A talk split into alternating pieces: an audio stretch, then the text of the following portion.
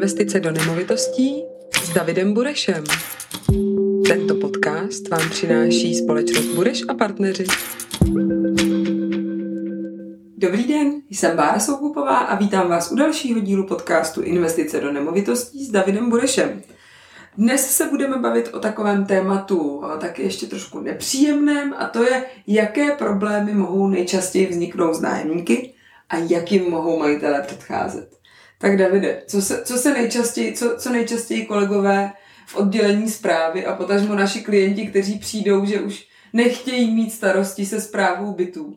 Tak jaké jsou? Je samozřejmě hodně. Já jsem se snažil vybrat nějakých asi tak 8-10, na který bych rád upozornil. Problém číslo 1 je rozhodně placení. To je a bude asi vždycky a všude. To znamená, že typický problém je, že majitelé si nehlídají, zda opravdu každý měsíc přijde platba. Tohle to většina majitelů dělá první 2-3 měsíce a pak už se na to nedívá a počítá, že to tak bude. Ale když vás protistrana, to znamená ten nájemník, vyzkouší, že jste si toho nevšimli, teď to poslal o 7 dnů později, tak on ví, že už nejste tak bdělí. U nás se to kontroluje na denní bázi. To znamená, že my to vidíme a když den po splatnosti to nejde, tak jde placená výzva. A když nejde do dalších 8 dnů, jde druhá a pak během pár dnů jde výpověď. To znamená, řešením rozhodně je rychlá cesta, rychlé řešení těch potenciálních problémů ještě v tom zárodku. Nenechat nikdy to ustoupit do toho, že pak mi dluží měsíc, dva a už to bude zaplacený. To znamená, my v momentě, kdy máme někoho, s kým se opakuje problém, tak následně i hned jdeme do ukončení. Nechceme toho člověka mít. Takže to je třeba rozdíl, jak se na to díváme my, ale co by měl každý člověk dělat, hlídat si to a případně i hned urgovat. Takže to je v podstatě nejčastější problém. A promiň, jenom druhý v závěsu problém, který je, tak bych asi zmínil, že je poškození bytu. Myšleno poškození typu, že někde člověk něco rozbije, že okopne nějaký roh, vyvrtá nějaký díry, který neměl, poškodí jeho mazlík, poškodí podlahu, rámy dveří nebo něco. Prostě dojde k nějakému poškození. Tohle je druhá věc, na kterou je potřeba si dávat pozor. To je třeba jeden z důvodů, proč my doporučujeme a sami to děláme, pravidelné prohlídky v bytě. My můžeme do toho bytu vstupovat každý 3 měsíce.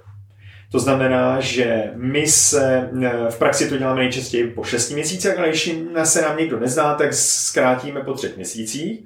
A současný měsíc před koncem smlouvy si děláme předkontrolu a přesně říkáme, tohle je potřeba opravit, tamhle to a tak dále. Zase chceme, aby bylo v tom jasno, kdo to platí, kdy to platí a chceme, aby to hlavně bylo, než nám ten byt, ten dotyčný předá. To znamená, pro nás je důležité, aby v momentě předání ty věci byly vyřešeny a ne, že teprve v momentě předání to zjistíme, pak scháníme řemeslníka, což je právě typický problém běžných majitelů, kterým to vezme další třeba měsíc, 14 dní měsíc, než vlastně to mají hotový a než to můžou začít nabízet a utíká jim čas. A měsíc u běžného nájemního bytu je třeba 15-20 tisíc, který nedostanu.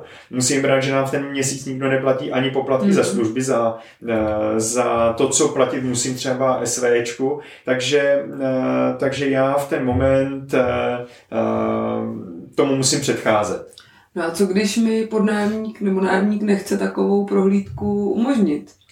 To je věc, na kterou třeba my pamatujeme v našich přísných podnájemních smlouvách, ale stává se to. A chápu, že některým podnájemníkům to nemusí být příjemný, když jim tam jdeme na tu kontrolu, nebo když před koncem té smlouvy tam chceme jít se podívat s novým zájemcem o pronájem. Tak v ten moment typické věci jsou posouvání termínu, rušení na poslední chvíli, nebo nepříjemné přítomnost v tom bytě a my tam nemůžeme vstoupit nebo nechceme vstoupit bez jeho přítomnosti, pokud to nemám povoleno. Takže důležité říct, že vždycky tohle se komunikuje dopředu a je to vždycky dopředu. 4 až 6 týdnů před tím termínem se to standardně komunikuje a pak se to ještě finálně potvrzuje před termínem. To znamená, my tady u toho máme ve smlouvách přísně dáno, že pokud někdo nám to opakovaně zruší, tak nastává sankce, která jde za každý den, kdy ten člověk nesplnil tu určitou podmínku. Zase je to takovýto ty, což ale ve výsledku, když ten člověk bude věci porušovat, zase v našem případě povede k relativně rychlému ukončení smlouvy. Nechceme takovýhleho parťáka, se kterým se nedá komunikovat. Mluvil jsi tady o tom předání, co když máme ve smlouveně velmi jasně dané, v jakém stavu, že nám má podnájemník vrátit byt v původním stavu, vymalovaný, musí provést opravy. To i typicky majitel má ve smlouvě, že má se byt vracet v původním stavu a pokud tam vznikne nějaká škoda, takže se musí napravit. Co když se tohle nestane? No, když se tohleto nestane, tak my na to máme proces a víme, že většina běžných majitelů nechce jít do žádného střetu, do žádného sporu. Takže sice to kolikrát zapíše do protokolu, ale v praxi s tím pak moc neřeší. Lidi neumějí pracovat ani s kaucema, protože nevědí, co si můžou dovolit, jak a kdy. To znamená, že z toho daného pohledu my, když si tu nemovitost přebereme a ten problém s ničím tam je, to znamená, není vymalováno, nejsou udělané opravy, není uklizeno, tak tohle všechno zajistí naši lidi a pak následně v tom vyúčtování společně s třeba s nedoplatkama za služby energie, případně nějaký dluh z nájemního, tak to celý vezmeme, proti tomu započteme tu kauci a současně dál to vymáháme. To znamená, máme na to relativně jasný proces, který už jde krok za krokem. To znamená, není to rozhodně o tom, že bychom nad tím mávli rukou a řekli, jo, to je jenom 10 nebo 20 tisíc, tak to necháme být. To rozhodně ne.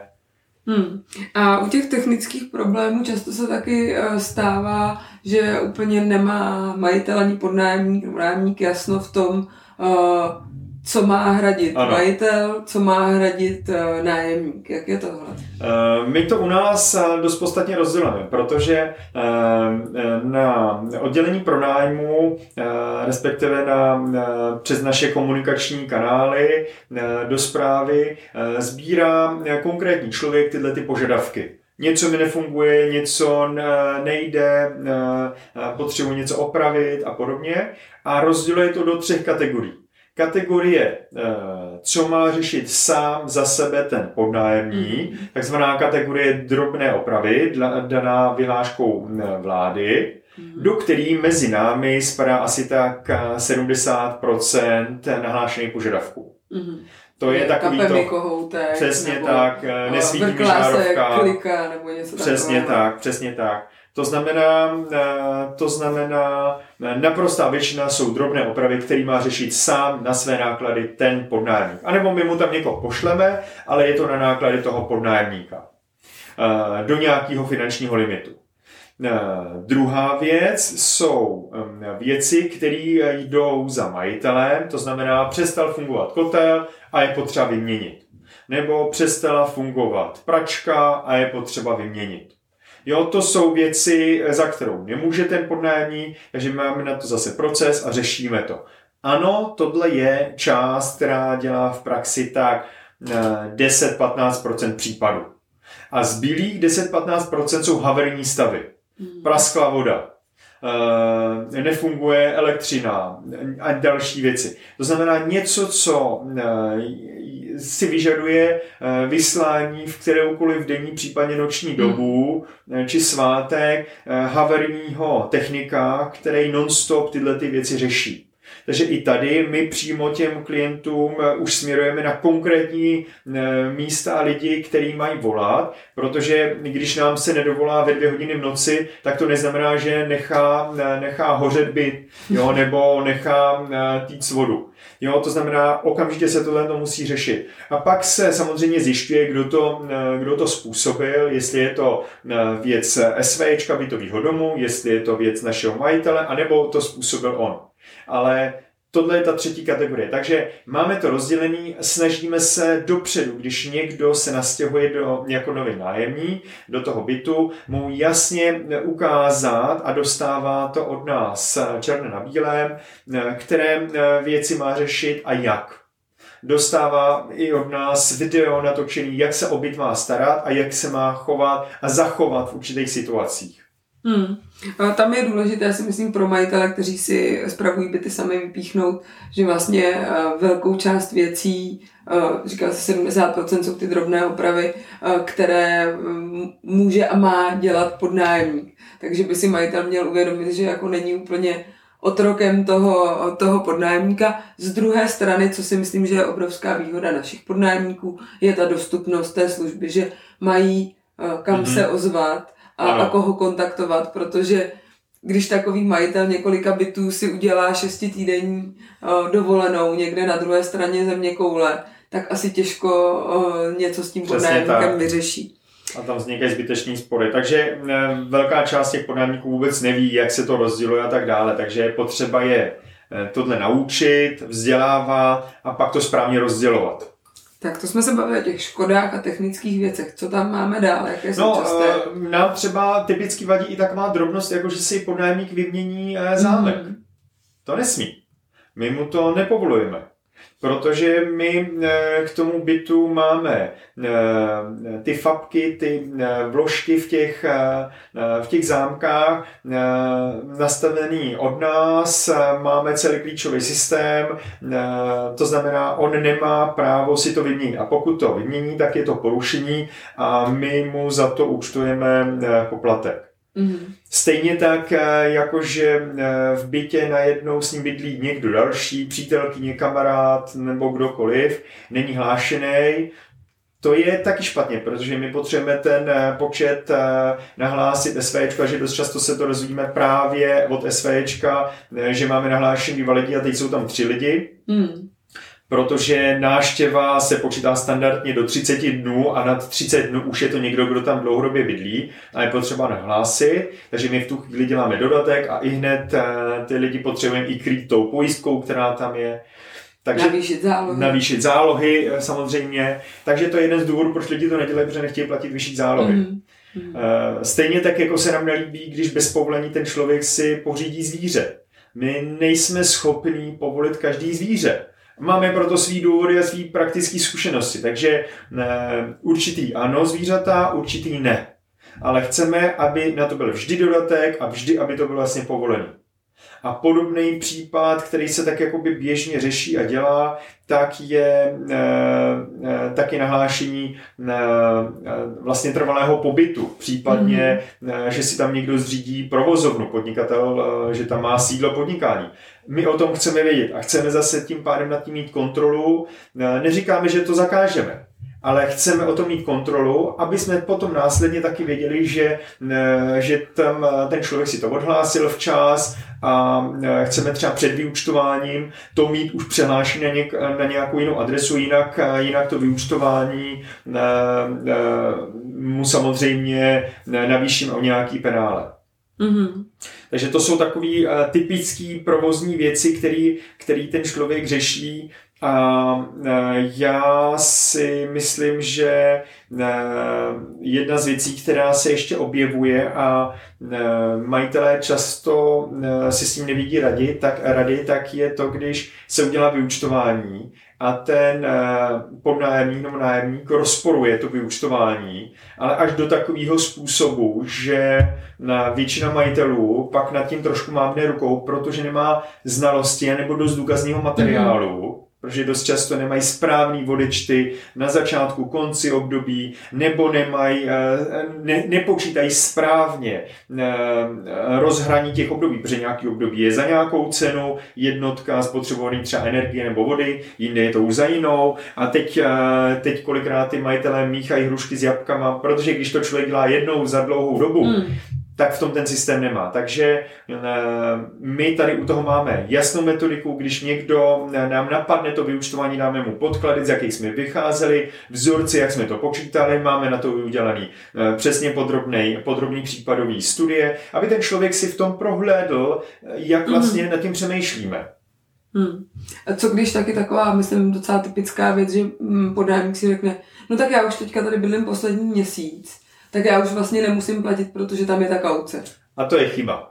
My oproti majitelům, kterou mají klasickou nájemní smlouvu, tak my tady jsme schopni sankcionovat, když nám někdo nezaplatí poslední nájem v řadě.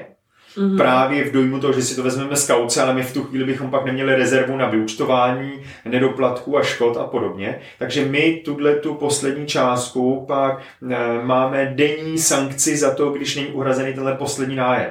Abychom právě této situaci předešli, protože tohle se stává docela běžně na trhu.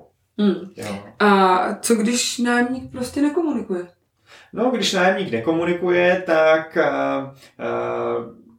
To u běžných majitelů je v podstatě situace, která je často neřešitelná. Lidi si s ním vůbec nevědí rady, protože nekomunikuje z mnoha důvodů. Nekomunikuje, protože je dlouhodobě nemocný, nekomunikuje, protože ten člověk mohl například být v situaci, kdy ho odvezli do nemocnice nebo něco takového, anebo jenom kvůli tomu, že něco nezaplatil a nechce se o tom bavit a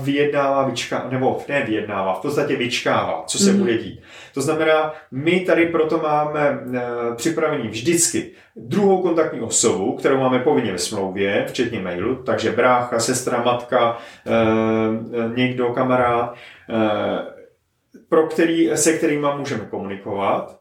Vždycky máme od těch lidí, když jedou na delší dobu do zahraničí, oni mají povinnost nám to nahlásit, abychom věděli v případě problémů, vody, cokoliv, aby jsme dokázali zasáhnout. Ale když to bude ten člověk, který funguje normálně, pouze nekomunikuje, tak máme procesy na to, jak toho člověka rozkomunikovat a jak postupně právě na bázi kombinace sankcí, poplatků až výpovědi toho člověka donutit, aby komunikoval a aby řešil to, co se má řešit. Běžný člověk s klasickou běžnou nájemní smlouvou vůbec netuší, jak reagovat, takže dost často se to protáhne a ten člověk spolíhá, jo, tak on třeba teď někde byl pryč, protože mi neodepsal už 3 měsíce na e-mail nebo 2 měsíce, tak ono to nějak dopadne. Ty lidi to hrozně zlehčují a přitom se na pozadí zadělává na velký problém. Děkuji moc, Davide. Dnes jsme si prošli nejčastější problémy, které bývají s nájemníky a jak s nimi pracovat a jak jim předejít. A pokud tyto problémy nechcete řešit a chcete, aby vaše nemovitosti byly bez starostí, tak využijte naše služby.